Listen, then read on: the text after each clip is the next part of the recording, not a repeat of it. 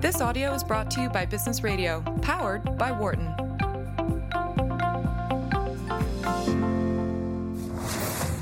From the campus of the University of Pennsylvania Wharton School, this is the Real Estate Hour on Business Radio, powered by the Wharton School. Here's your host, Bob Lane. Hello, listeners. Welcome to the Real Estate Hour here on Sirius XM Channel 111, Business Radio, powered by the Wharton School. I'm your host, Bob Lane. I'm an adjunct professor teaching real estate law and transactions here at the Wharton School by night and my day job is for 40 years a commercial practicing a practicing commercial real estate lawyer as a partner with the law firm Stevens & Lee based here in Philadelphia but a practice from coast to coast. Uh, we're live at noon Eastern every Friday, followed by Behind the Markets at 1 p.m. Eastern. As always, you can access past shows via our on demand feature. If you're listening between 12 noon and 1 p.m. Eastern on Friday, May 18th, that's when we're live producing uh, today here in the studio. So please call with your live questions. Uh, I guess they could be dead questions too, but they'll be on the radio. So please call us at 1 844 Wharton. That's 1 844 942 7866. If you're listening at any other day or time, please email your questions and comments to me at businessradio at SiriusXM.com. I'll be happy to address them on my next show. So, again, if you have a question, you want to join our conversation today, please give us a call at 1 844 Wharton. That's 1 844 942 7866. Email businessradio at SiriusXM.com. And if you're not otherwise distracted on Twitter, you may follow us at BizRadio111. My guest today is a very uh, exciting young entrepreneur, Alex Doubet. Alex was the founder and CEO of Door, and you're going to hear what that means. Um, it's an integrated real estate platform that is driving disruption in the brokerage, mortgage, and other real estate and title markets. Uh, heavily, heavily uh, established, entrenched, uh, saturated marketplace, as you've heard me speak about for uh, many, uh, many weeks and months, with lots of different kinds of guests in the uh, purchase and sale space, the mortgage finance space, title space, space, and many other op- opportunities and and uh, and sectors. Alex and Door, they're based in Dallas, Dallas, Texas, but he is going to tell us about a business that is disrupting the standard way of doing things. So, I want to welcome formally uh, Alex. You're on the phone with us today. Alex, are you there? I am. Good morning. Thanks for having me. Oh, good morning. Um, it's a pleasure to have you. Uh, so, welcome. Uh, let me just remind our, our guests uh, listeners, rather, if you want to join our conversation, you may call us at 1 844 Wharton, 1 844 942 7866. And we're live on May 18th, and we'll listen to your questions if you want to join us. So, Alex, um, I just gave a, a, little teaser about your business, um, but uh, you really have explained it to, to, me very, very well. Can you talk a little bit about your background and how you started this up? Sure, absolutely. Uh, I, I, grew up here in, in Dallas, Texas. I went to Harvard for college, came back here after, and uh, I was the director of finance. I worked in kind of financial areas in uh, private equity-backed companies here in Dallas uh, one of which owned endurance events around the country. I ran an online marketing firm for a little while, bought and sold some apartment complexes. Uh, but Door really started with a, a very personal experience uh, that my, my mom went through, actually. And it's not completely alien to, to many people, I think, around the country. But uh, she owned a home here in Dallas, and she'd owned it for 20 years. And when she went to sell it, uh, she paid 6% commission uh, which for her was uh, a little over $53,000, a lot of money. And uh, she didn't get a thank you note or a bottle of wine or anything afterwards. And uh, what it really drove home for me was that the cost people have to pay these days is so out of whack with the value received uh, because really the primary reason is 95% of people now look online when they're looking to buy a home. A majority of people buy a home that they find on their own. And yet, for whatever reason, uh, in the U.S. and Canada, uh, we're the only two Western first world countries where you have to pay 6% of the, the gross transaction fee uh, cost of the house uh, to a real estate agent. And I just thought that was insane. And, and so that was the, the starting point for Door. So that, that was, that's a great insight. And uh, what, one of the things that, um, you know, as a great insight for starting this business is the disproportionate cost to the, uh, to the home seller uh, for the service that they get. Uh, if you look at it from the broker's standpoint, and I, in, in my 40 years of commercial real estate practice, uh, you know, see it from all points of view. Um, from the economics of the broker, they get paid nothing for deals that don't close, as you know, and as most people know. So if they have a listing on on a uh, on a house or if they're representing a buyer and they're spending weeks and weeks and months perhaps trying to sell a house or get a buyer to buy a house and for whatever reason they're, they're, they lose that listing the house never sells or the buyer they're working with goes somewhere else and never buys something they spent a lot of time with no commission because they're working on commission on it's contingent on a deal going through. So from their economics, they have to recoup for those that do go through. They have to recoup that um, in, in those few sales that do go through. Now, you gave me some interesting statistics that helps to address both sides of that, as I recall, in terms of how many deals a typical broker closes in a year versus how many your people do. That's right. Yeah. So the the way Door started uh, was was as a technology enabled residential real estate brokerage. So Door charges a, a flat $5,000 at close, uh, regardless of the price of the home. So that means you're saving a lot of money if you buy, or excuse me, if you sell a home with us. You, you do have to pay 3% commission to a third party agent in all likelihood, but you're just paying Door $5,000. Uh, on the flip side, if you're buying a home with us, uh, we split our commission with you. So we we're paid commission, generally speaking, three percent. We split that commission with you and then give you back a check at close. Uh, but to your point, uh, and you're exactly right. The the broker is generally uh, paying costs up front, but only get paid at getting paid uh, on, uh, at the end of the transaction. Uh, the average real estate agent in the U.S. is an independent contractor who does four to five transactions a year, a year, and in, in my view, I, I don't think it's a great job because it's really lumpy income. Uh, it's it's unpredictable. You don't have health insurance. You don't have benefits. That sort of things. But at Door, uh, we have a very different model. Our real estate agents, they're licensed, uh, so we're Texas real estate agents. We're realtors, members of the NAR, uh, but they're employees. So they have uh, the vast majority of their compensation from salary. They have health insurance, et cetera.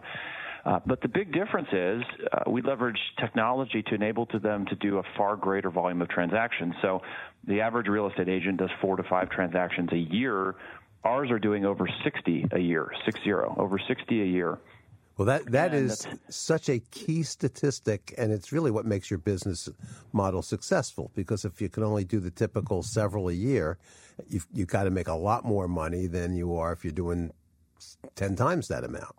You're exactly right, and and I think a key point though is we're not trying to deliver a cost saving service that also delivers a bad experience. Quite the opposite.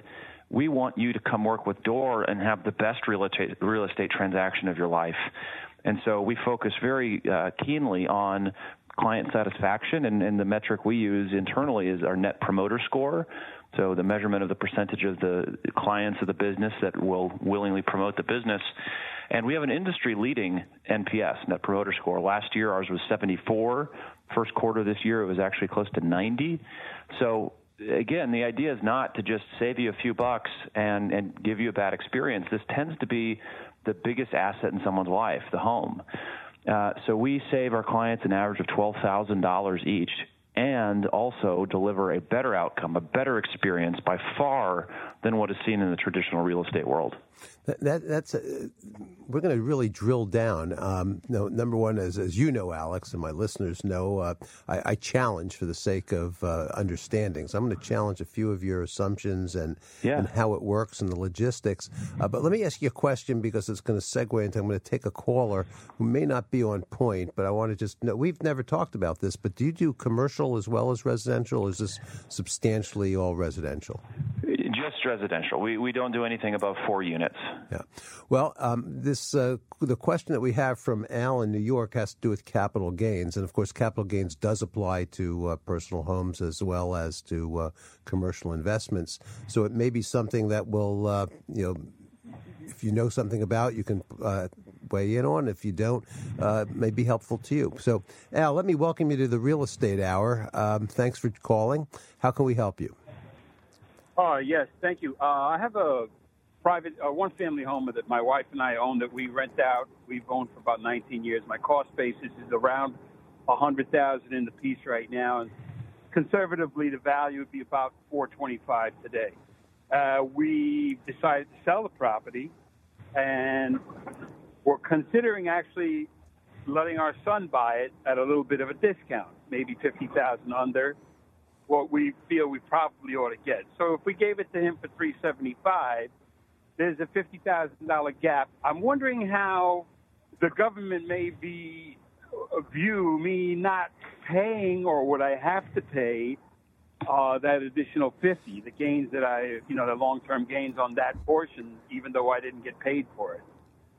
Well, let me see if I uh, understand the arithmetic. So you, your cost basis is 100000 um, and uh, you think it's worth 425 and I, I, use those words specifically you think it's worth 425 but you're going to sell it to your son for $50000 discount that's 375 do i have the numbers right?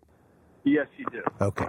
So you're you're concerned about whether the fact that you're selling it for less than it's worth uh, and you're going to presumably pay the capital gains tax on your on your sale price, that you're selling it for less than it's worth. That the IRS may uh, feel that they're getting cheated because you're not selling it for the full value. Am I understanding you correctly? Yeah, because I'd be selling it to a family member, my son, who would fund it himself and all that. He has his own monies. Uh, I'm wondering if they wouldn't possibly look at that as kind of like a shifty move? Well, um, n- number one, um, what your what your property is worth is uh, really uh, an amorphous number. There's there's no uh, absolute science that you can look up and say this property is worth X dollars. In fact, I'd, I'd love to get in a couple of minutes Alex's view on how they evaluate market prices because that could be that could be relevant here. But um, you you think it's worth 425. Now you're renting it out. I don't know whether you've capitalized the net income and that's how you've arrived at your assessment with some arbit- not arbitrary, but some assumed cap rate. Uh, that could be five percent, it could be seven percent, it could be you know whatever. Appraisers argue over what cap rates for capitalizing rental income to get the value. You could be looking at comparable properties because it's a single family residence. I think you said, and while you're renting it out, uh, it may be very similar to homes that are just sold as homes, whether they're rented or not. Um, and those are really the two most relevant ways of looking at the valuation. And appraisers argue about that. And the most realistic way is where brokers and people like Alex and his people will come in and say, well, we've sold those kind of properties recently, and they're actually going for, in this market today, as opposed to six months ago or what might happen six months from now, for this range. So uh, I would say that a 10% range, more or less, so from 425 $50,000, a little more than 10% swing, is nothing that I can imagine the IRS coming in and saying, we think you undersold this and therefore you underpaid your taxes. I've never heard of something like that unless it's something extraordinary with a multi, multi, multi million dollar property that's publicly known and is clearly being sold for more or less than its value, and there's some explanation. Um, so, uh, is that addressing your, your, your, your question? Well, actually, uh, I don't. It's sort of, but not fully. Okay. I do know the value because I happen to be also a real estate agent, salesperson. I'm fully aware of the value, and it's probably closer to 450. I'm being extremely conservative here because it's in my benefit to be so. So uh, I know the value. I'm right on money about the value. So I'm going to gap it 50,000 and I, I know it's small potatoes to the government, but I didn't even know if they could go after a piece like that to say, hey, no, no, no, you chose to give your son a discount. Yeah, I understand. Property, yeah. It's it's it's So in, that- it's inconceivable that they would. They, they there's so many jillions and jillions of, of properties in the in the five and six and even seven figure range. They, don't have the, uh, the the the staffing that they never would go after to say, did you undersell it for fifteen percent and pay less on taxes? Now, if you if you were actually to sell it to uh, to your son for four fifty and he were to uh, give you $75,000 outside of closing, uh, so you're paying less in transfer tax, uh, you're in New York. If the property's in New York, I don't know what the transfer taxes are there. If you're paying less in other taxes and you're evading taxes by, and if that were discovered by an audit or otherwise, you know, you'd be in trouble. But if it's an arm's length sale and you're just selling it for less to somebody you want to sell it to, for less to, uh, in, in my view, um, that that's not a problem. Now, let me just take this opportunity, um, and I'm going to ask Alex if he has any uh, thoughts on this.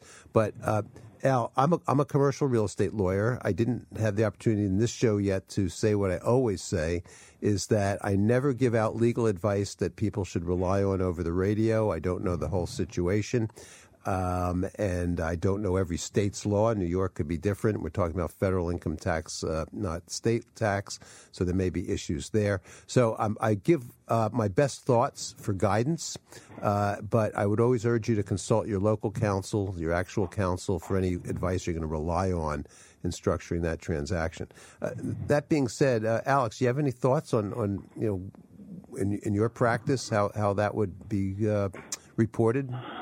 You know, it's interesting. My and my, uh, I'm obviously not a, an accountant or a lawyer, but the the first, the, the bigger concern uh, outside of the kind of phantom capital gains would actually be a gift tax to the the children. You know, because if you're you're receiving something in value, the the imputed value between 375 and, and 450 or whatever it might be.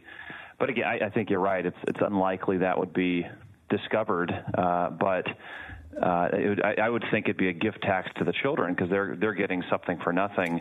But the other piece, and, and this is something we talk with people about a lot, is I'm a big proponent that your your lifestyle, your life should drive the the home purchase and sale decision. You shouldn't let the the thesis of it as an investment do so. Uh, and what I mean in this particular situation is uh, I, I think, and I don't know the, I don't know his financial situation whatsoever, but uh, in this situation, uh, I would urge a client to think first and foremost about their own financial health, because uh, if you're if you're hurting your your retirement, if you're hurting your ability to be solvent as, as you're uh, uh, aging, that's probably a bigger burden on your family than giving your your kid fifty or seventy five thousand dollars right now.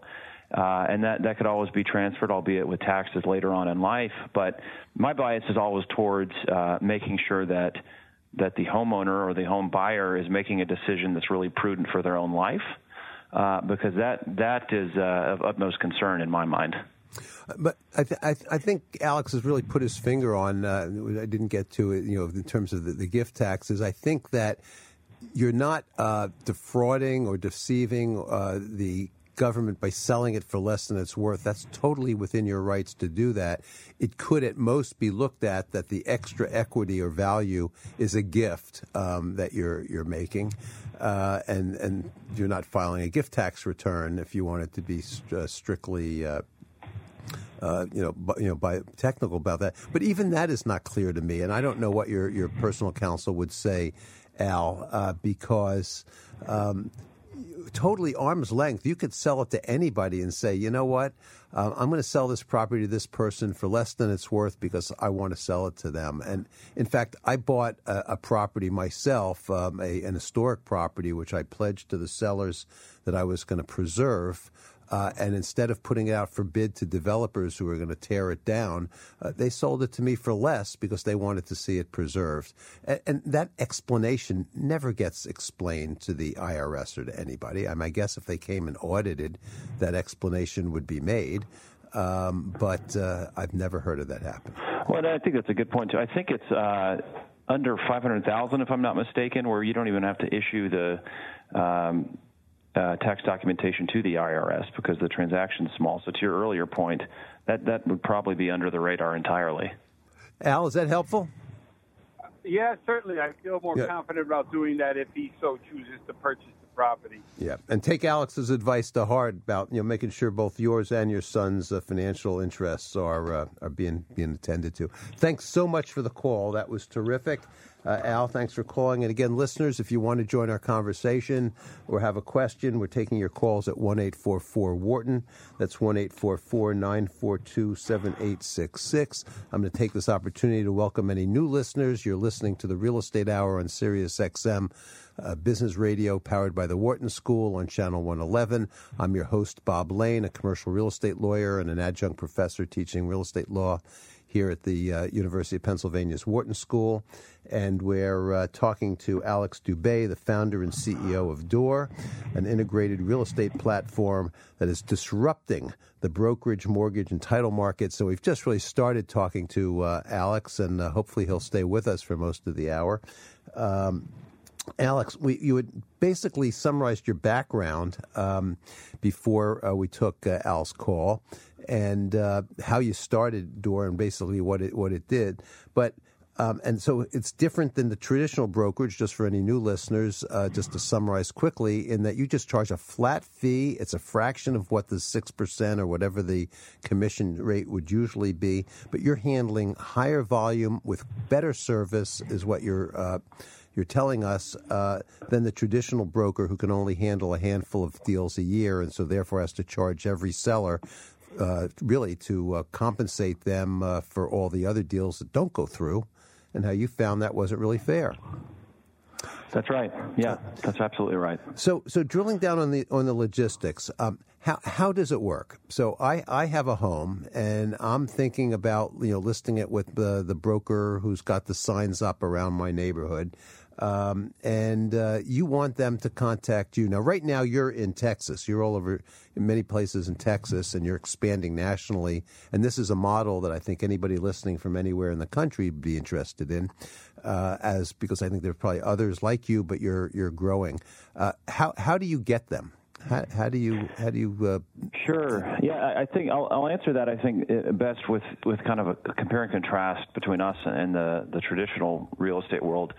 Um, it's frequently forgotten, I think, that the, the traditional independent contractor real estate agent is ultimately a commissioned salesperson. And they make money off of the transaction uh, in accordance with the, the you know, 3% generally of the transaction price. They're a commissioned salesperson, and they spend 90% of their time uh, out trying to get leads, trying to get the next deal. And uh, the majority of people uh, about two thirds of people use a friend or family member who just happens to be a real estate agent when they buy or sell a home. So the the normal thing to do is, you know, everyone knows a real estate agent. You pick one of those real estate agents, uh, and they're probably doing four or five deals a year. Uh, contrast that with what we do at Door. It's a very different setup. Uh, it's an entirely different job that our real estate agents perform because uh, 100% of our real estate agents' time is dedicated towards just client service in the transaction, whether it's buying or selling a home. So 90% of the time of the traditional agent is spent ginning up leads. 100% of our agent's time is spent just on client service and transacting. And so, to your question, what that means is two things. One, we've segmented the work process, so our, our agents don't have to spend time uh, converting leads. We have an entire team dedicated to just educating people about Door, uh, converting them to, to Door clients, uh, getting them to the appropriate real estate agent. Uh, but then our marketing is all centralized. Door is marketing for clients. We do not expect our agents to market to any of their friend or family networks as they traditionally do uh, at a at an old-fashioned real estate brokerage. So uh, it, it's a very different setup uh, but one that we think delivers better client satisfaction ultimately because uh, everyone's had the story where you call your agent and they can't call you back because they're out on showings or, they're out trying to get the next deal. Uh, that doesn't happen at Door because our agents are just uh, focusing on uh, ensuring that client service is good. Yeah, and I can, as a real estate lawyer, and although I'm a commercial real estate, I've certainly uh, lawyer for my my career. I certainly have handled uh, a lot of single family residential matters over the my whole career for uh, special clients and friends, and uh, uh, various other purposes. Uh, and, and whenever I'm dealing with a residential broker, it's exactly what you've described. Um, it's really that person. Uh, while they may have a uh, you know Century 21 or Remax or Berkshire Hathaway or uh, you know CB uh, Coldwell Bank or whatever uh, flag, it's they're usually independent contractors, as you had said earlier, who uh, really they're their own business, and if they're in the middle of showings or, or closings or other things, it's really hard to reach them. You've got a uh, an infrastructure, is really what you've described. That's right. That's exactly right. So. Um, how do how do you um, sign them up with a, tr- a, traditional listing agreement for the sellers, um, or is it do they pay their, their, their flat fee up front? Is it conditioned no, on the closing? All, all the fee is paid at close. That's right. And on the listing side, we use an exclusive right to sell listing agreement. On the buy side, it's an exclusive buyer representation agreement. And uh, we actually use standard forms that are promulgated by the Texas Association of Realtors for those two agreements. Yeah, and I know if you were in Pennsylvania, some of the other states that I'm familiar with, you'd have standard forms um, as well. And as uh, you know, you and I've talked about in the past, every state has different licensing laws, different commission laws and rules. Um, as you uh, expand into other markets, uh, how, how are you going to keep your consistency? So, meaning if you're online, um, are you going to have to offer different deals in different states? Yeah, that's a great question, and, and something that we spend a lot of time thinking about. Uh, we're we're operating now in Dallas, Fort Worth, Austin, San Antonio, and Houston, so all four big cities in Texas. And we're fortunate in that there are four of the top 12 cities in the country right here in Texas, all governed by the same laws. Uh, as we look to national expansion next year. Uh, there, there, certainly are other regulations. Now, the, the process is largely the same. Uh, there are there are nuances uh, state to state. Uh, but that that is something that, in, at least in our experience, really comes down to uh, ensuring that the policies and procedures are in place to make sure that uh, each new market we go into, uh, we're, we're abiding by the law, we're doing things uh, as they need to be done in those local areas. Um, but the, I think the good news is their transactions are fairly similar state to state in, in the U.S. So uh, with the buyers, uh, so you have a standard listing agreement with the seller, exclusive right to sell. And uh, with the buyers, uh, does the buyer pay your commission or the seller when you go to closing? So I, I think that's a really interesting question because uh, traditionally, uh, real estate agents claim that uh, you can use my services as a buyer's agent and you don't have to pay me any commission. In fact, there was a Federal Trade Commission carve out specifically for buyers real estate agents to say that. And I think that's completely false. I, I don't think that's true. Uh, the the commission is taken out of the proceeds from the sale. So six percent commission, five percent commission, whatever it is, is taken out of the proceeds from the sale. Uh, traditionally, people say it's the seller paying commission, but reality is that the purchase price is six percent higher due to that commission, and and it is literally the buyer's money. If the buyer's purchasing a home, it is their money going to fund that transaction. So, uh, in, in, my view, I, I, think buyer and seller are equally splitting the commission. I, I don't think it's uh, it's it's okay to say that the buyer doesn't pay commission. And and so our model is we take in the commission that is offered uh, by the listing broker and then we split that with our client so that we don't keep all that commission. We give them a check after close uh, refunding that commission. Well actually that's a very interesting um, perspective on, on, on the commission being paid, and um, we are going to drill down on that because uh, you know it's something you and I have talked about, and uh, I will tell you I'm not sure I agree fully uh, with that analysis as to where the money is coming from and what the rights and duties are. And I know that that's something you think an awful lot about and how you run your business. And so we're going to take a quick break um, in a moment.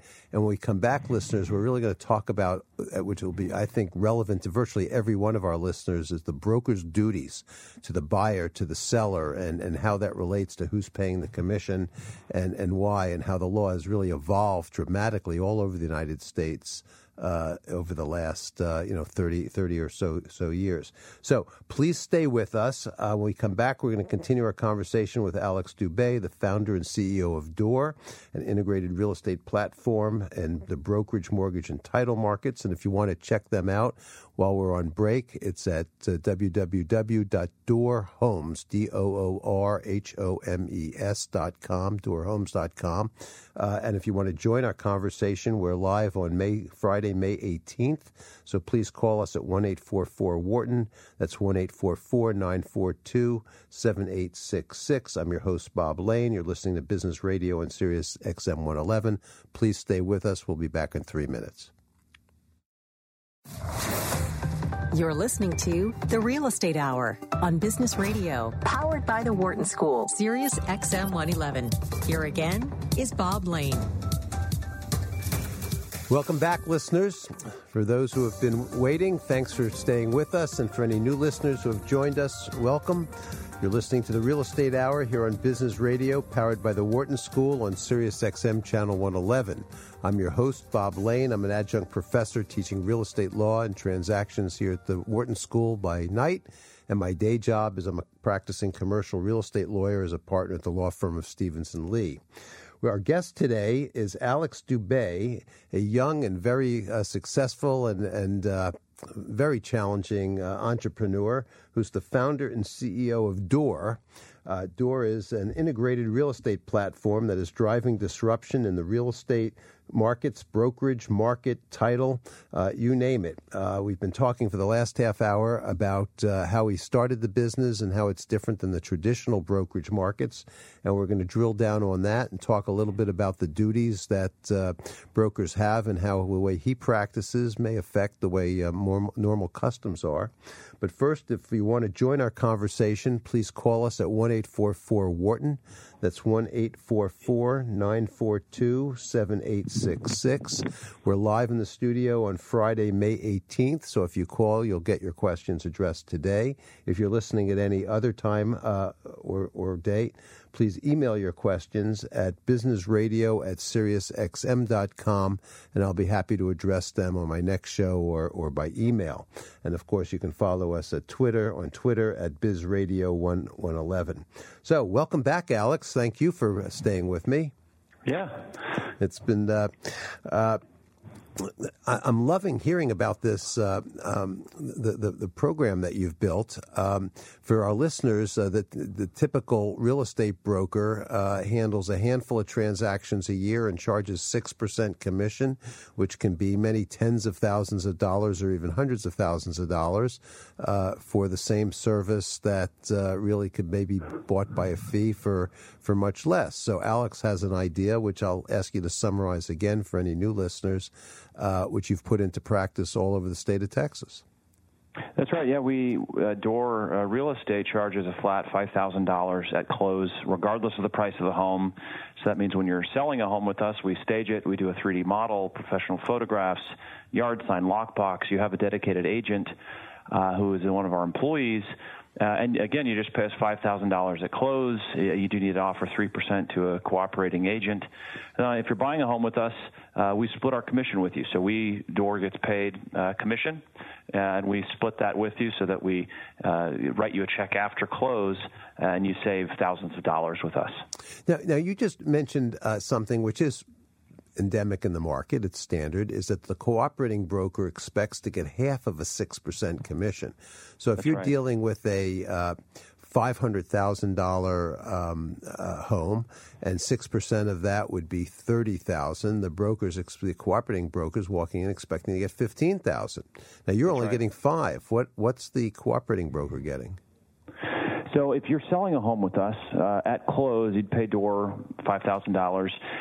We do only work with people if they're willing to offer three percent commission uh, to buyers agents, because in, in Texas at least three percent is very standard on the the buy side. And the unfortunate truth there, and this kind of leads into the fiduciary duty question that you and I uh, discussed the other day. Uh, we've we've seen this as a natural experiment. We had two listings in a gated subdivision very comparable listings, one of which was offering 2% commission to buyer's agents, 2% buyer's agent commission, BAC. The other was offering 3% BAC. And again, uh, 3% is, is the market standard. 95 plus percent of listings in North Texas offer 3% BAC. What we saw with those two listings was that the one that offered 2% commission had about half the showings that the one that offered 3% did, up until the point at which uh, the seller agreed to up his commission offer to 3%. And then they went one for one. So every time one got a showing, the other one got a showing. And remember, these were closed listings, very comparable in the same gated subdivision. So uh, the, the unfortunate truth is that though though the monetary aspect of it shouldn't matter, given that a real estate agent has a fiduciary duty to their client, the reality is uh, listings that offer lower than 3% BAC in Texas just don't get shown as much as they should. Now, that's a very interesting observation. And before we drill down onto the, the fiduciary duty, which is very complicated, and I'll give our listeners a little uh, background as to how it's evolved, and then we'll delve into how this gets complicated with the situation, um, is that um, what, what, what your the example you just gave is, I think, unusual. It's not extraordinary, but it's it's not the norm. Where you had two very comparable homes in a subdivision that were, as I think, as you said, they were, you know, if not identical, they were really comparable.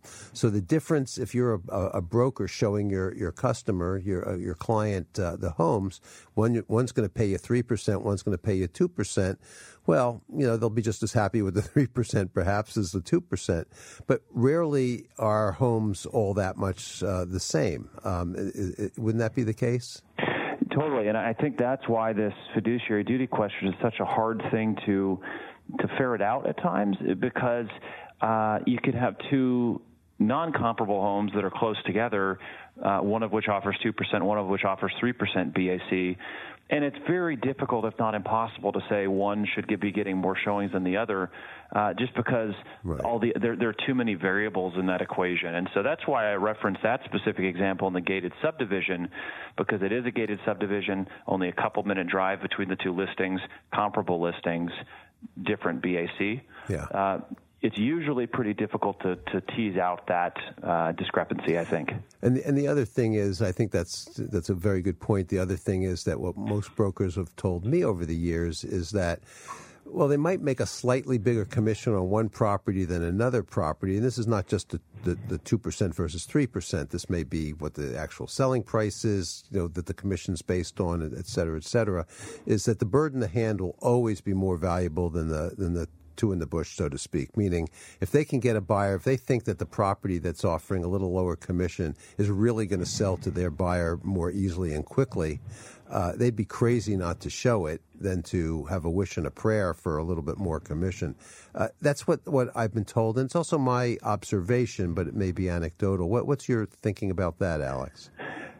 Again, only anecdotal because I, I, can't I can't argue with any hard data. But we have seen uh, in our early days when some of our clients offer just two percent BAC, for instance, or one percent, or uh, that sort of thing. Uh, the offers that tend to come in, and in Texas, the promulgated uh, contact, contracts from the Texas Real Estate Commission, they have a blank that says uh, listing broker agrees to pay selling broker, the buyer's broker, uh, blank percent commission. Uh, the offers tend to come in with 3% commission there anyway. And so the, the thing that we ran into and saw early in our early days was that even if the seller says, hey, I'm offering 2% commission, the bulk of the offers that come in, if they do come in, uh, state that 3% commission is part of the deal anyhow. Uh, well, that's interesting. And that's going to be a great segue into this whole fiduciary duty because it's not the buyer who's putting in the requirement for the 3%. It's the buyer's broker who's inserting him or herself really into the buyer's opportunity to buy, which uh, has, has some issues of its, its, own. But let me just welcome any new listeners who have uh, come in since we uh, turned the hour. You're listening to uh, the Real Estate Hour on Business Radio, Sirius XM 111. I'm your host, Bob Lane, and we're speaking to Alex Doubet, the founder of Door Homes, uh, which uh, we've been talking about for quite a while. And if you're listening on Friday, May 8th, please call us at 1 844 Wharton. That's 1 one eight four four nine four two seven eight six six. If you want to join our conversation, if you're having any experiences or you're middle of a transaction, you're thinking of buying or selling, uh, you've got uh, one of the uh, sharpest minds with Alex Doubet on the phone with us. Uh, here's your chance. So, Alex, we've been hinting and, and, and, touching on this fiduciary duty thing for, for, for quite a while now in this show and, and others. Um, let me give our, our, readers a little bit of background. Um, a, a, real estate agent um, or, or, broker has a duty to the parties. Um, and that's duty in every uh, that's uh, found in the state law of all 50 states. It's slightly different here and there, but basically it's consistent. And that's a duty number one of good faith to all parties that they cannot lie or cheat or steal or deceive. And then there's something which is more than good faith, but fiduciary, which is to look out for the best interest of the party to whom they have that fiduciary duty to. And looking out for the best interest gets complicated, especially when you're in the middle. Because if I'm a buyer and I say to the person I'm working with, you know, I'm willing to pay a hundred thousand, but let's only offer eighty thousand well, if that broker has a fiduciary duty to the seller to look out for the seller's best interest, he or she really are duty bound to tell the seller, well, you know, I can get you hundred thousand, even though they're offering only eh, only eighty. So that really confounds and and can and makes it very difficult for who who can trust their broker and and and, and what what the story is as to who their duty is. Well, back in the 1980s, when I first started, uh, started in the late 70s, but during the early 80s, up until the early 80s, the law in most every state was pretty clear that the broker was getting their commission paid by the seller. So if the buyer paid the seller $100,000, the seller would take 6% of that $100,000 and fork it over to the to the broker to split it with a cooperating agent or whatever the deal was, but the seller was giving out of their proceeds the 6%. Now, before our break, Alex was talking about how it was really coming out of the deal, and that if the seller weren't paying the six percent, maybe it really only have been ninety four thousand. So it's really coming out of the deal. Now, that's a very practical observation, but it's it's complicated when you're looking at it legally and what the real, you know, how, how, transparent things are. So what happened was because the law was clear that the seller had the had the undivided loyalty and duty of all the brokers who were getting paid by the seller, it meant that buyers really couldn't confide in their brokers because the brokers were, had, you know, divided loyalties. Um, and uh, the courts ultimately during the 80s came to realize the reality as, you know, post World War II and, and well into the uh, past the 60s and 70s as housing really expanded all over the country, that buyers were really relying on, in reality, their, their brokers and believed that the person who showed them around to different homes every Saturday and Sunday and, you know, developed a relationship with them after week after week was somebody who's on their side, that the law really should protect that natural uh, affinity and understanding.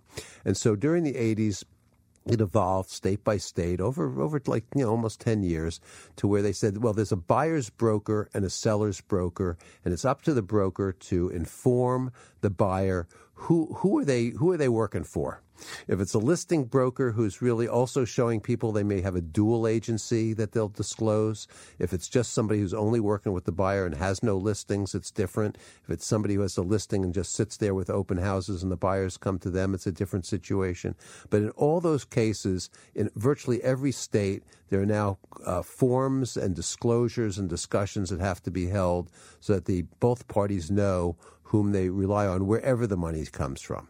Alex, do you want to add anything or, or uh, to that? I guess I've summarized 10 years of, of law and custom in 50 states in like about two minutes. So I've certainly left out a lot that could be uh, added to.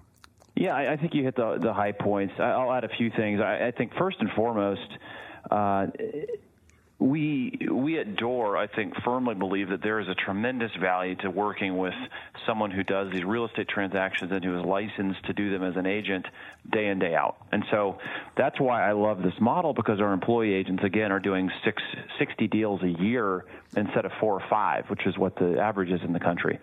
Um, I think I'll add though that when you when you talk about a fiduciary duty um, one of the real problems in my mind, particularly on the buy side, and, and I, I know we were talking the other day about the 1980s and kind of the advent of the buyer's agent.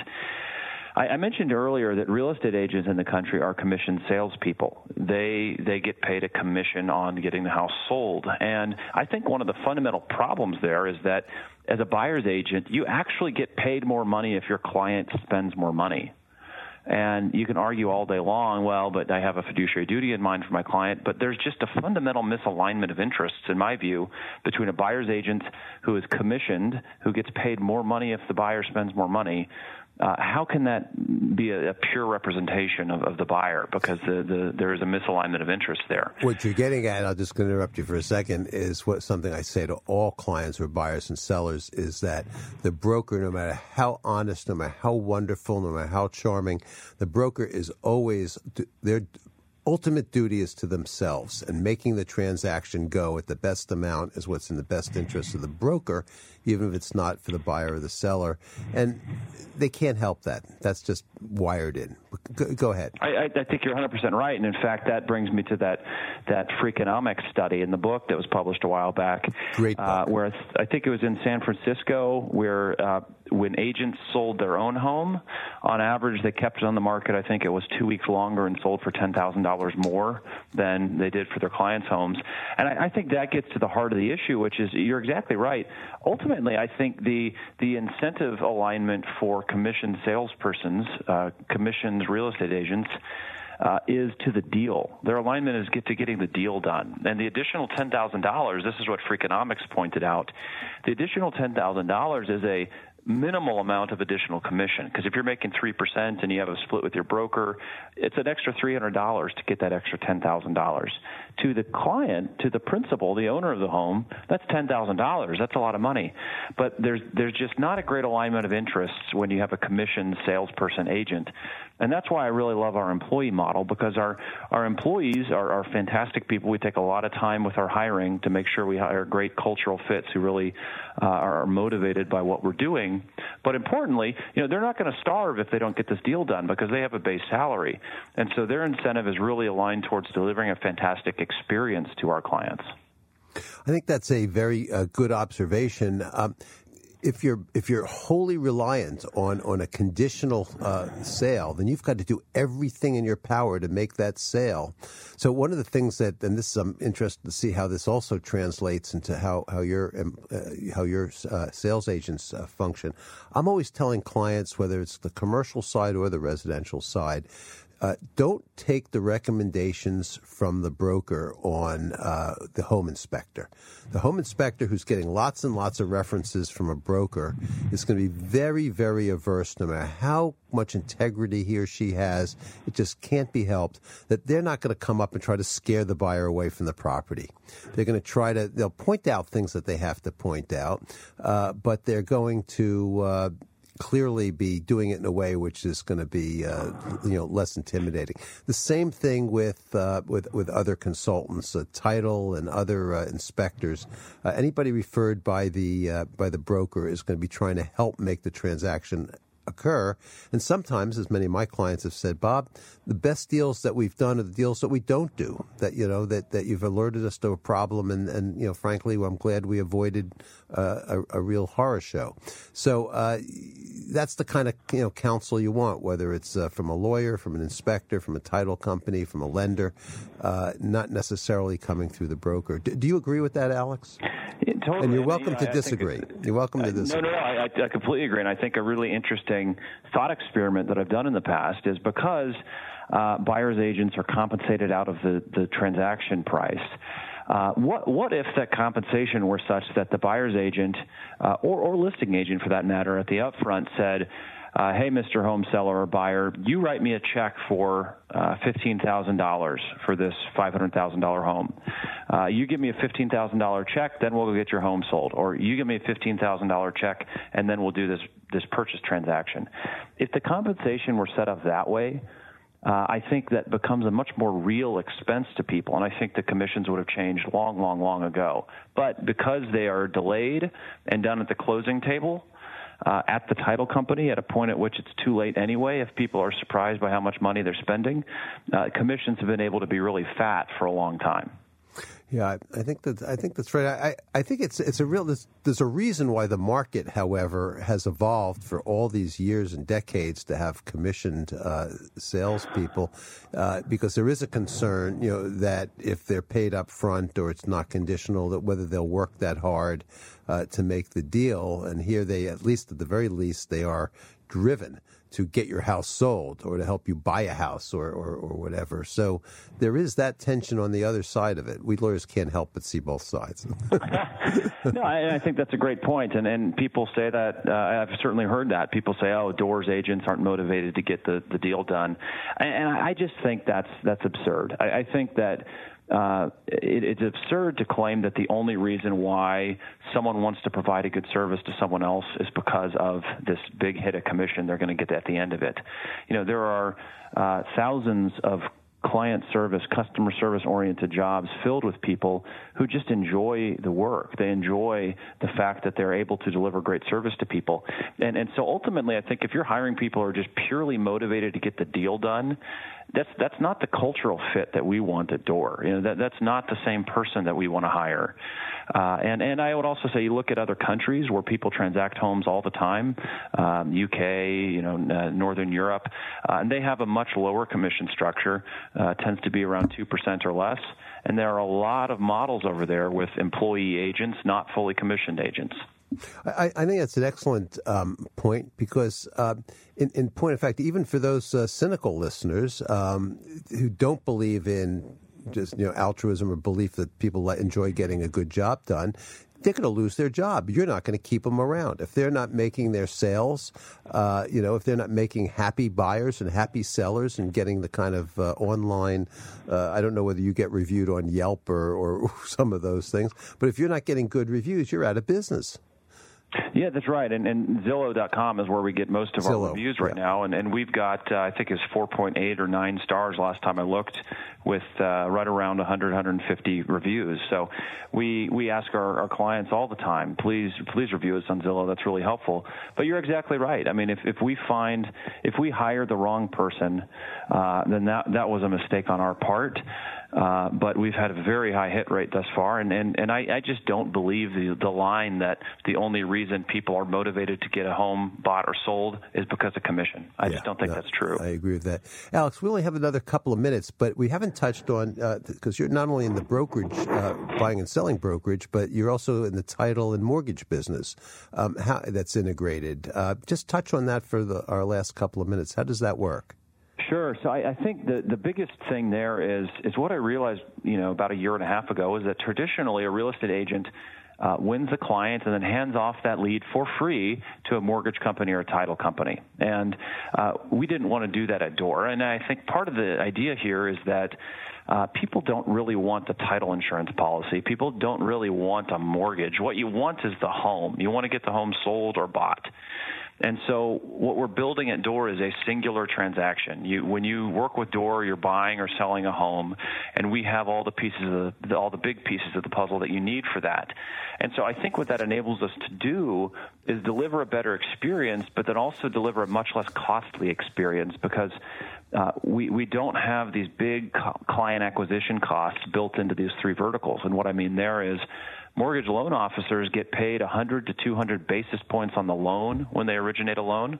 And so that is a lot of money that clients are paying traditionally just because this separate mortgage company has a really high cost of acquisition. And so by bringing those all under one roof, we can unite them with technology. We can deliver a better experience and, and save our clients, uh, again, an average of $12,000. And, and we think that'll be able to go up as we get mortgage up to speed. I think that's an excellent point, and I know that integrated businesses can offer a lot of uh, cost saving and time saving as well. Alex, this has been great talking to you. This has been a terrific hour. Um, I think our listeners have learned an awful lot. Um, I want to thank our very generous guest, Alex Doubet, founder and CEO of Door, an integrated real estate platform that's driving disruption in the brokerage, mortgage, and title markets. You can find uh, Alex and his company at doorhomes.com. And uh, if you're interested in seeing them come to your state, uh, let them know that because I think this is a service that uh, is going to be growing over over time. So please, listeners, uh, thank you for being with us. Join us again next Friday at noon Eastern. I'm Bob Lane. You've been listening to the Real Estate Hour on Sirius XM 111. I also want to thank my producer Patty Hall, our sound engineer Danielle Bruno on the other side of the glass, making us sound great. For more guest interviews, check out our Wharton Business Radio Highlights podcast on iTunes and Google Play.